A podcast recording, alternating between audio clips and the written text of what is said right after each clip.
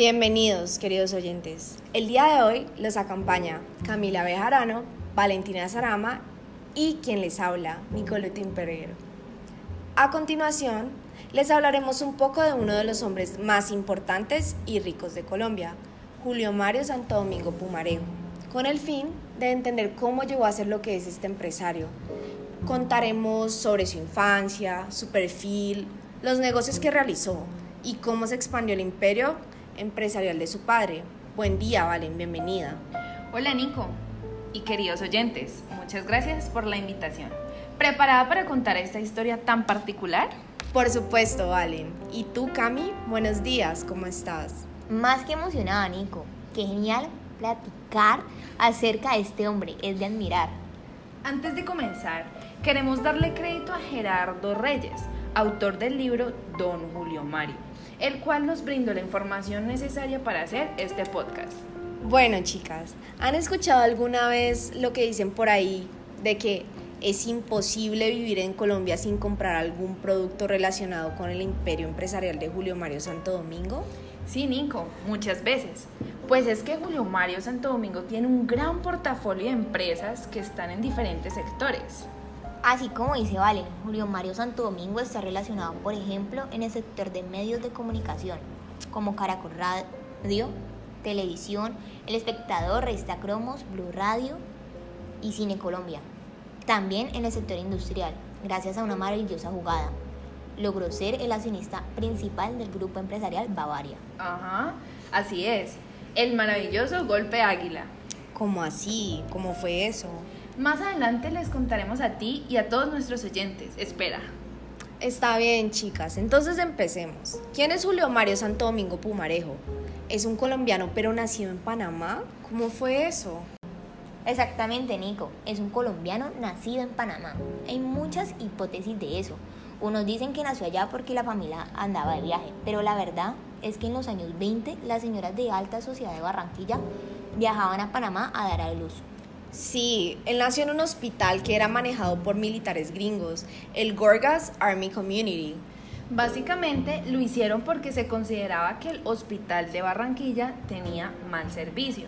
Por tanto, todo el mundo se iba a Panamá. Es así como Julio Mario nació el 16 de octubre de 1924. Sí, esta fecha, en esta fecha nació pues según los registros que hay en el archivo de Phillips Academic, donde cursó el bachillerato. Julio Mario Santo Domingo llegó a Bogotá para curarse de la tuberculosis y lo internaron en el gimnasio moderno. Sí, es que en esa época tenían la creencia médica de que las temperaturas frías ahuyentaban la afección. Pues en este colegio llegó, llegaban los cachacos más refinados, pero pues ahí estudió hasta noveno grado. A Julio Mario Santo Domingo sus amigos lo recuerdan que tenía un carácter que era como una mezcla de simpatía, la indisciplina con rebeldía, que no le importaba confrontarse con los profesores, algo loco. Mira, frente a esto te tengo una historia, pues según los recuerdos de Jaime Concha, una vez en una clase de un profesor suizo, era, quien era demasiado estricto, le dijo que al tablero, y él le contestó que no porque andaba leyendo, y se quedó sentado leyendo su libro, La mano negra. Sus demás compañeros quedaron asombrados ante su respuesta. Mingo, como le decían sus compañeros, estudió hasta octavo grado.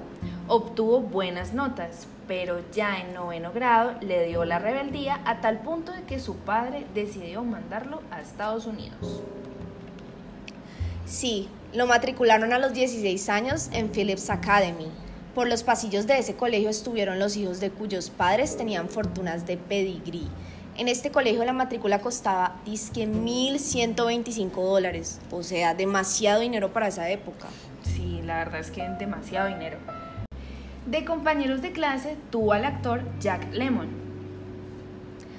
¿El de la película My Fellow Americans? Ajá, ese mismo. Y también de compañero tuvo a George Herbert Walker Bush, que fue presidente de clase en el 42. Ese mismo, cuatro décadas después, fue el presidente de Estados Unidos. Eh, Julio Mario Santo Domingo tuvo encuentros esporádicos con Bush padre, de los cuales uno de esos eh, encuentros está fotografiado, la cual está en la oficina de Bavaria. Julio Mario Santo Domingo se graduó en 1943 y se regresó a Barranquilla. aunque en el anuario había colocado que seguiría sus estudios en Yale. Espera, pero Julio Mario nunca tuvo un título, ¿o sí? No vale, pero sí pasó por varias universidades. De todas lo echaron por no cumplir las normas establecidas. ¿Cómo así? ¿Cuáles universidades? Bueno, él estuvo en la Universidad de Virginia, después en Penn State y la última fue Georgetown. Y pues su vida universitaria se la pasó levantando muchachas. Ah, ya era bien coqueto, ¿no? Entonces lo echaron por meter mujeres en el cuarto. Sí.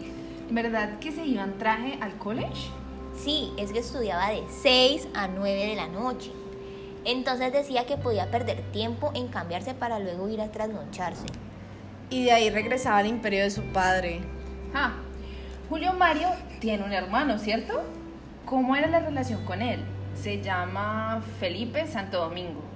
Sí, son hermanos. Ellos eran como polos opuestos.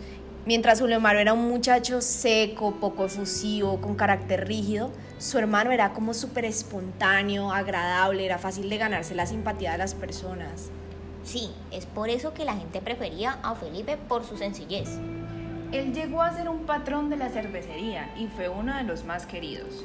Pero pues él fue el travieso, juguetón. Por eso Mario veía más en los negocios a su hijo Julio Mario. Pipe y Julio Mario eran apasionados por la velocidad. Llegaron hasta participar en carreras de automóviles, de cordialidad entre Barranquilla y Cartagena, imagínense. ¿Cómo hacía para que su padre no se enterara? Ay, pues se cambiaban los nombres. Julio Mario como señor Brown y Pipe como señor Smith. Ajá, hasta en una de sus travesuras de carreras terminaron en la cárcel. ¿Cómo hicieron para salir de ahí? Pues Cami, eran hijos de don Mario Santo Domingo. A dos minutos que lo llamaron para contarle la historia, salieron porque don Mario manejaba los hilos del poder en la costa. Algo loco. Pero también tenía una hermana, Beatriz Alicia. Sí, es verdad. De ella se puede decir que el carácter era similar al de Julio Mario. Además, fue totalmente excluida de los negocios. Sí, esto fue porque don Mario creía que las mujeres debían ocuparse del hogar y de sus maridos, imagínense. Con razón, no permitía que ni una sola mujer trabajara en la fábrica de cervezas. Así es, chicas. ¿Y qué me pueden decir de la personalidad del empresario?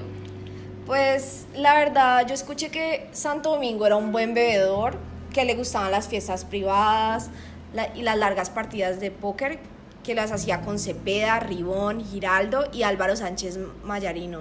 ¡Wow! Cepeda, el gran escritor y periodista, visto como uno de los grandes transformadores de la literatura colombiana en el siglo XX. Ajá, así es. Ellos apostaban a las cartas y la verdad es que les iba muy bien. Ja, Julio Mario también era súper buen mozo, conseguía la mujer que quería, tenía poder, seguridad y encanto. Tenía una lista de amantes dispuesta a pasar la noche con él o no volver al día siguiente, siempre que Julio Mario anunciaba que llegaba The Number One, una distinguida y atractiva mujer latina.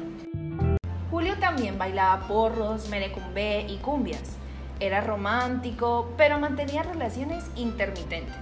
Miren que Santo Domingo se caracterizaba por ser defensor militar de la naturaleza.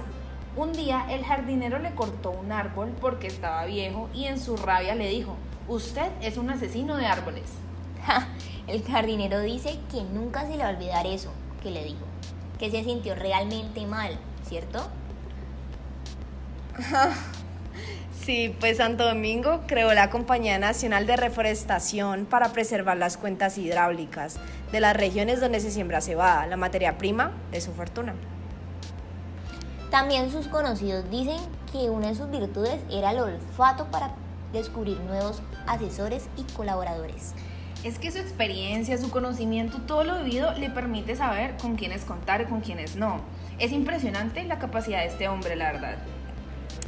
Pero también él no era de tener celebraciones o relaciones públicas. Él huía a las entrevistas.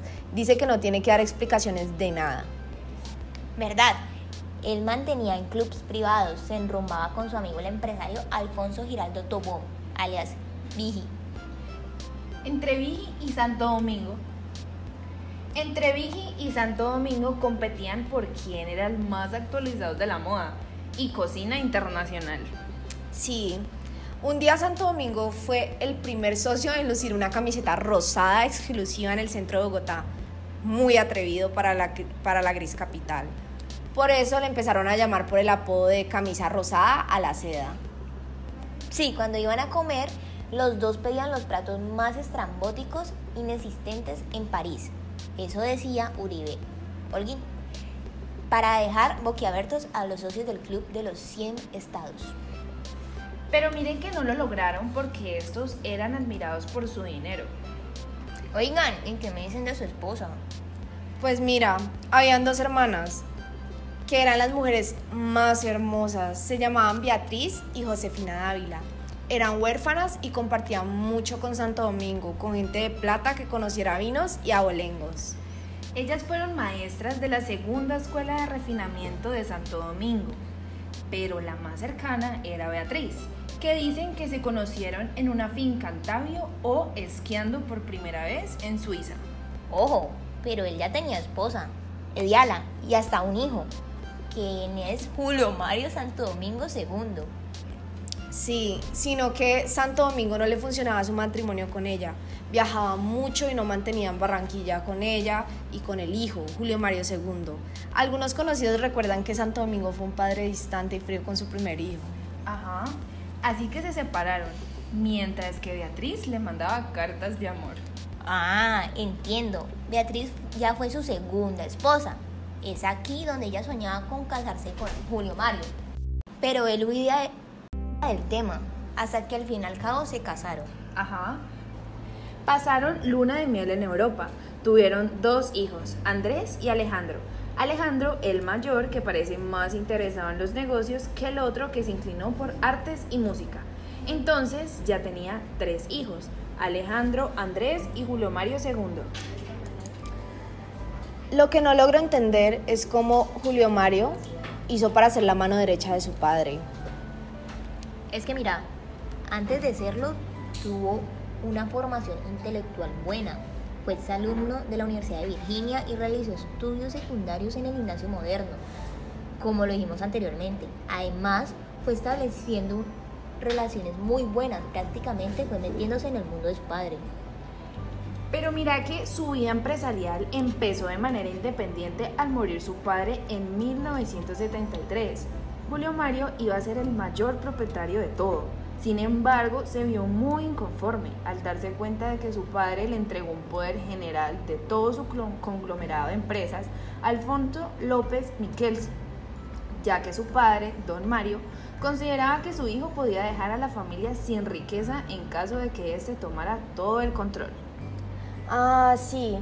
Tengo entendido que su padre tenía miedo de dejar las empresas en manos de su hijo Julio Mario, por ser una persona avariciosa. Exacto. El muchacho heredó el carácter festivo de su padre. Julio Mario no había logrado balancear su afición por la farra y las obligaciones de él que su padre le recomendaba en la organización. De hecho, en par de ocasiones Julio se quedaba dormido en reuniones y su padre lo amenazaba con retirarlo de las juntas. ¿Qué tal? ¿Ah? Ve, y entonces siguiendo con la historia, ¿quién era ese tal Alfonso López Chelsea? Ah, el expresidente de Colombia. Mm, eso fue como en 1974 a 1978 y también es primo de Santo Domingo. Así es. Entonces resulta que Mikelsi no pudo hacer mucho por proteger la riqueza de la familia, porque Julio Mario tenía mucho apoyo de ciertos familiares y poco a poco compró las acciones de ellos. Ah, verdad. Por ejemplo, eso ocurrió con Colinsa, la empresa matriz del Grupo Santo Domingo.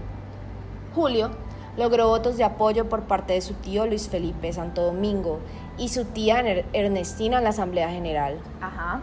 Mikelsi asistió a reuniones como lo dispuso don Mario, pero se dio cuenta que Julio ya tenía todo planeado para dominar la junta directiva y bloquear cualquier iniciativa diferente. Mm. Por eso Julio conquistó votos de su familia y Mikelsi se dio por vencido en, en proteger a los herederos y vendió sus acciones. Sí, un año después, Julio quedó con el poder de las empresas.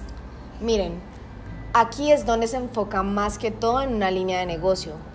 La familia tenía posición importante en la cervecería andina y Materias Unidas, negocios derivados del petróleo, alimentos, complejos industriales, entre otros. Y Julio se deshizo de muchas empresas que ponían en grave situación, centrándose en la producción cervecera. Él puso en funcionamiento el salón de envases de la cervecería El Techo, lo cual aumentó un 50% de la producción de la fábrica de Bogotá, en parte por ayuda de la automatización de maquinaria.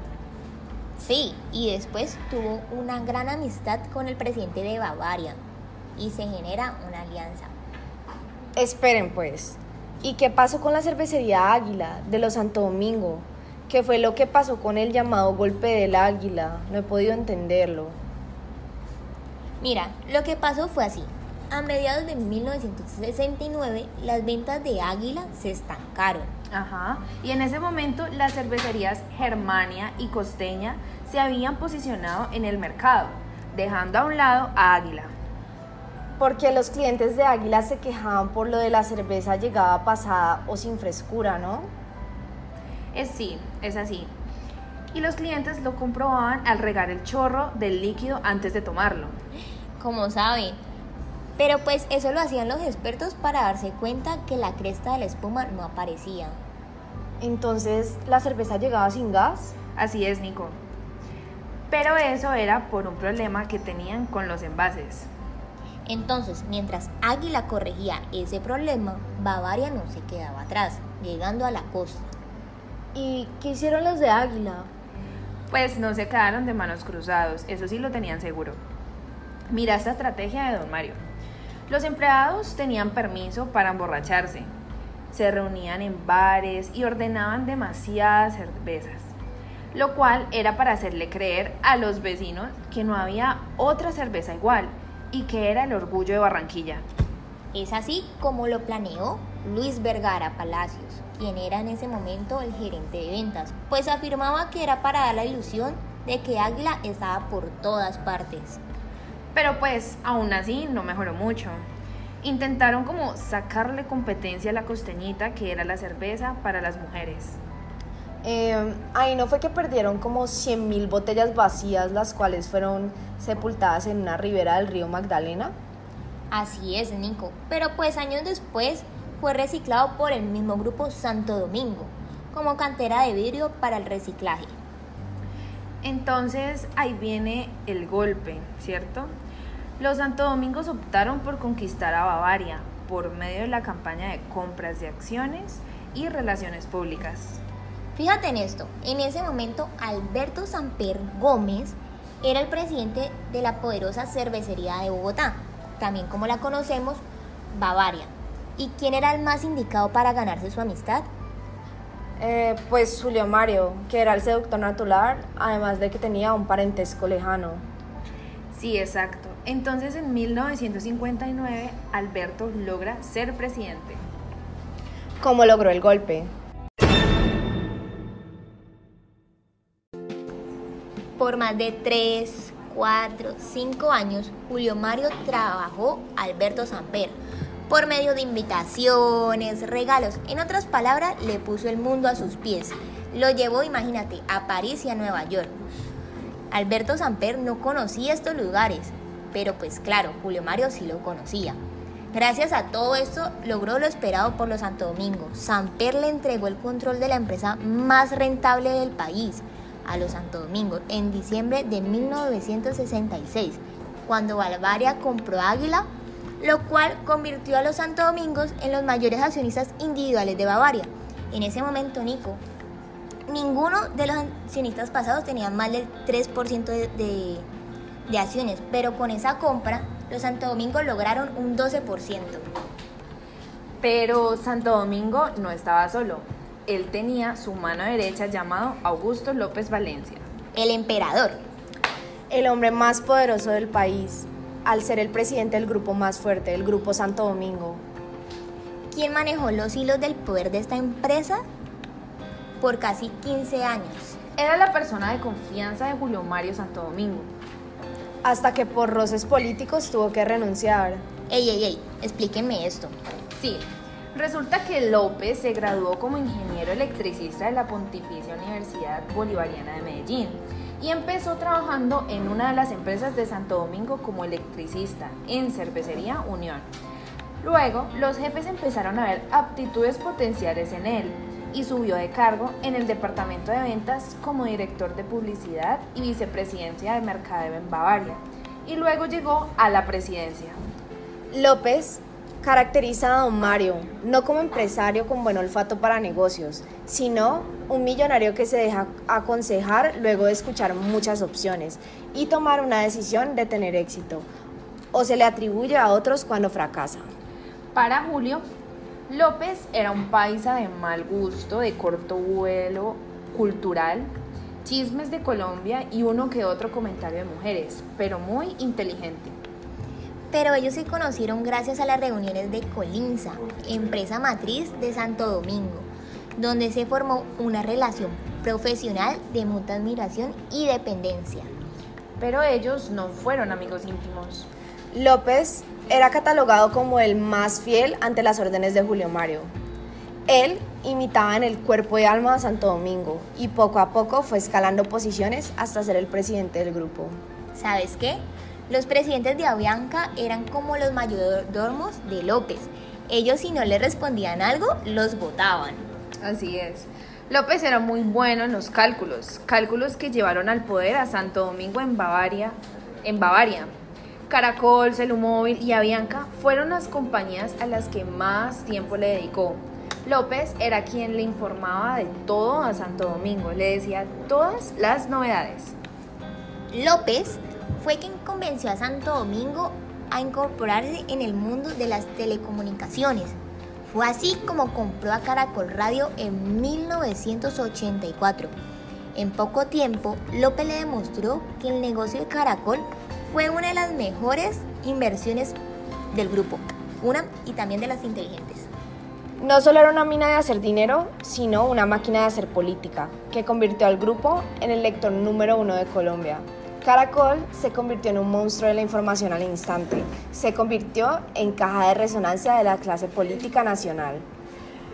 Pero luego todo acabó. Resulta que López tenía unos fuertes roces con la política. Él jugó un papel preponderante en el enfrentamiento que quedó planteado entre Pastrana y el entonces Grupo Santo Domingo, desde la época de la campaña presidencial de 1994, cuando el conglomerado se jugó decisivamente a favor de Ernesto Samper. Entonces, los medios del grupo, especialmente Caracol, acompañaron a Samper durante la prolongada crisis del proceso 8000 y atacaron abiertamente a Pastrana, a quien responsabilizaron incluso de haber actuado de espaldas a los intereses del país, con la revelación de los narcocasetes. En el debate de 1998, cuando los estudios de opinión mostraban ya la fuerte opción de Pastrana, algunos medios echaron a rodar una versión según la cual el hoy presidente querría hacer las paces con el grupo, con una condición básica, la salida de Augusto López, la mano derecha de Santo Domingo. Es así como Augusto no hace parte de este conglomerado.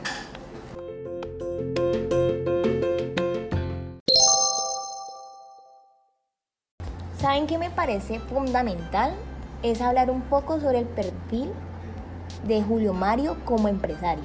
Sí, ¿cómo es que este hombre llegó a aparecer en la revista Forbes como uno de los hombres más ricos del mundo? Aquí hablaban de que las claves de su fortuna eran como salidas de una novela de Gabriel García Márquez, basadas en herencia y el incesto. ¿Herencia e incesto? Bueno, entiendo herencia porque recibió de su padre las bases del imperio cervecero y otras empresas que adquirieron una gran importancia a medida que el país creció y se industrializó. Pero, ¿qué, significa, qué significado tiene incesto? Pues no es muy claro, pero se refiere al estilo familiar de tomarse las empresas, primero adquiriendo acciones minoritarias y luego el control absoluto. Lo que sí sabemos es que fue un hombre que estuvo muy alerta a las oportunidades. Julio Mario y Augusto López hicieron grandes inversiones en sectores que los radares de Wall Street señalaban como los más prósperos para invertir. Fue la época de las telecomunicaciones, televisión, telefonía, celular, prensa, internet, como se mencionó antes. Una de las oportunidades en la que estuvo alerta fue en Portugal, en los noventas, porque la oferta era muy atractiva en cuestión de precios y producción. Mm, sí, y creo que es un gran ejemplo de cómo asumió el riesgo frente a las grandes dimensiones que tomó. En Portugal, Unicer controlaba cerca de la mitad del mercado de cerveza. La otra gran cervecería era Centracel, que dominaba el resto del mercado. Después del gobierno comunista, Aníbal Castro Silva comenzó a privatizar empresas y ofreció las cervecerías en venta. Santo Domingo se quedó con un 24% de Unicer y al concluir que no podía tener el control de la empresa, se apoderó de un 51% de Centracel y quedó en quinto lugar en el mundo en producción de cerveza. Podría decirse que Santo Domingo asumió riesgo con Avianca, ya que era la única mancha en la contabilidad de la empresa. Esta operaba hace 20 años arrojando pérdidas en los libros y nadie entendía por qué el magnate continuaba manteniéndola y salía a pedir ayuda cada vez que ésta estaba a punto de quedar paralizada por sus deudas. Pues se ofrece una explicación y es que Avianca tiene un alto índice de concentración accionaria y sus propietarios, propietarios no esperaban la repartición de utilidades para comer y vestirse. Sus acciones no están en función de presentar operativa y contablemente a la empresa en cada ejercicio con un saldo positivo o ganancias, por lo que ellos representan.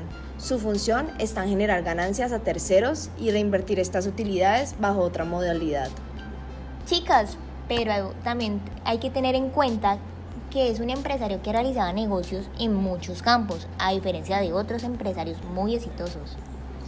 Sí, él compró el segundo diario más importante de Colombia, la revista más antigua, los dos canales más grandes de televisión privada y una de las empresas de telefonía con mayor cobertura del país, probando fuerzas de la televisión con Caracol Televisión y el negocio de telefonía celular cuando se alió con la compañía MacCow Celular.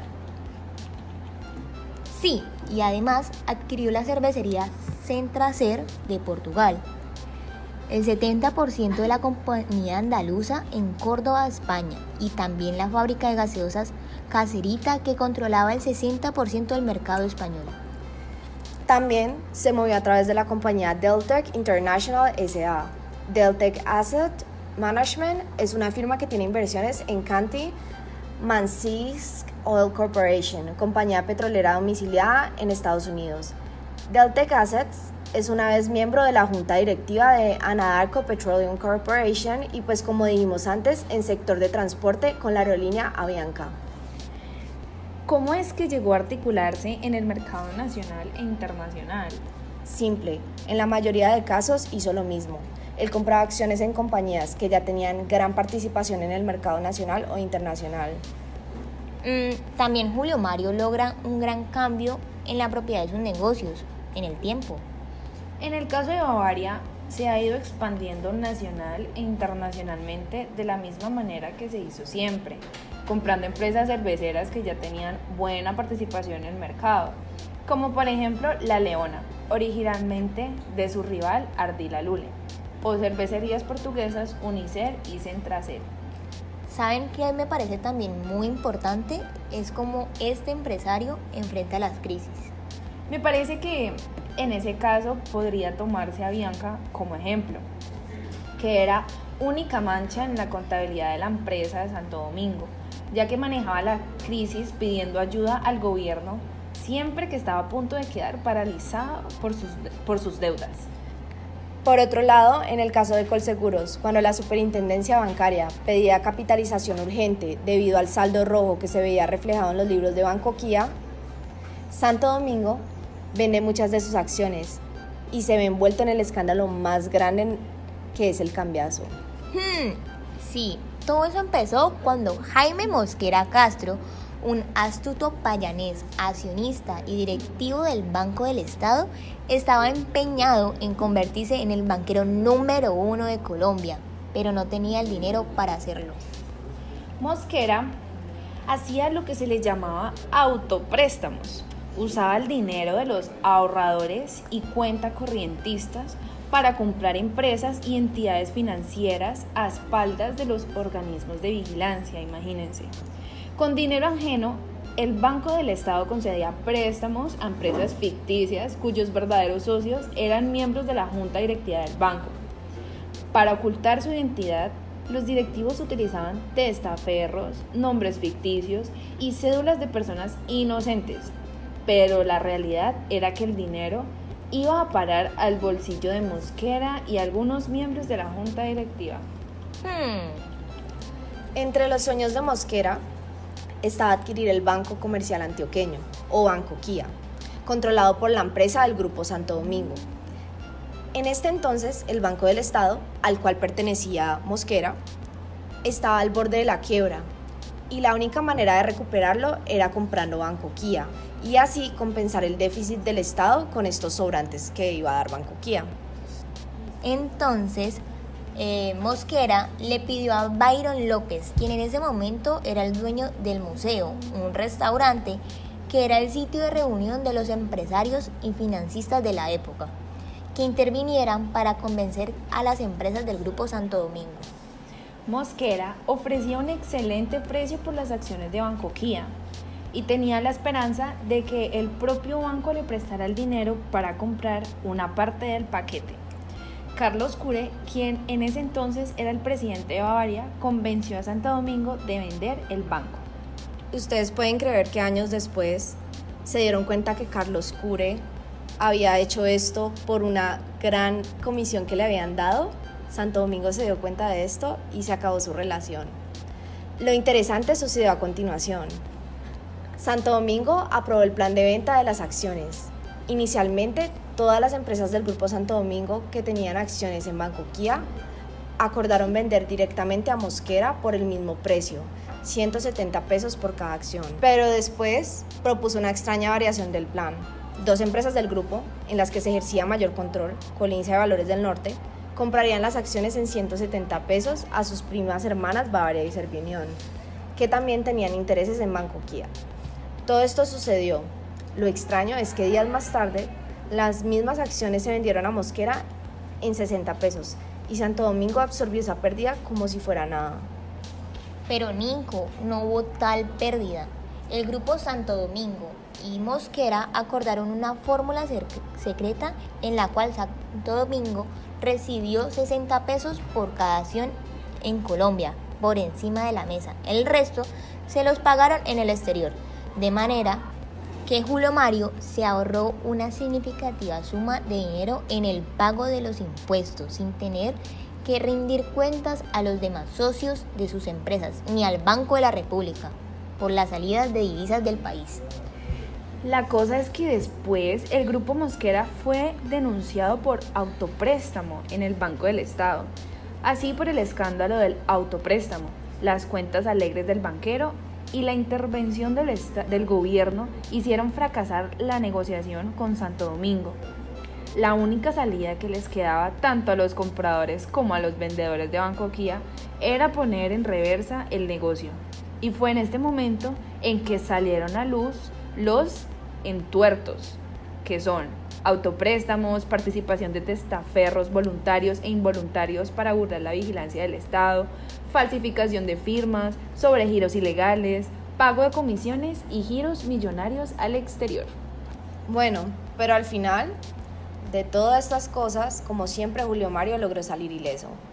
Bueno, chicas, para finalizar, según la revista Dinero, en sus últimos años de vida, Julio Mario Santo Domingo se dedicó a la actividad filantrópica de dentro y fuera de Colombia.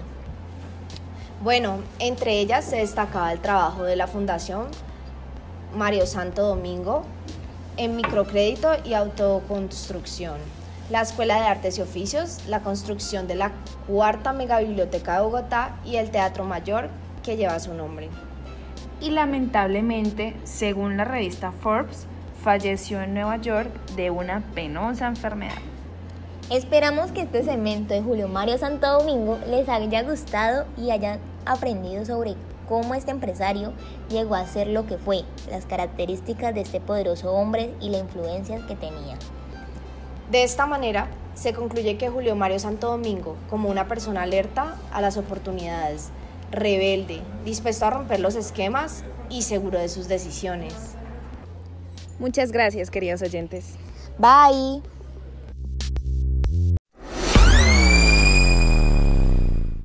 The podcast you just heard was made using Anchor. Ever thought about making your own podcast? Anchor makes it really easy for anyone to get started. It's a one stop shop for recording, hosting, and distributing podcasts. Best of all, it's 100% free. Sign up now at anchor.fm slash new. That's anchor.fm slash new to get started.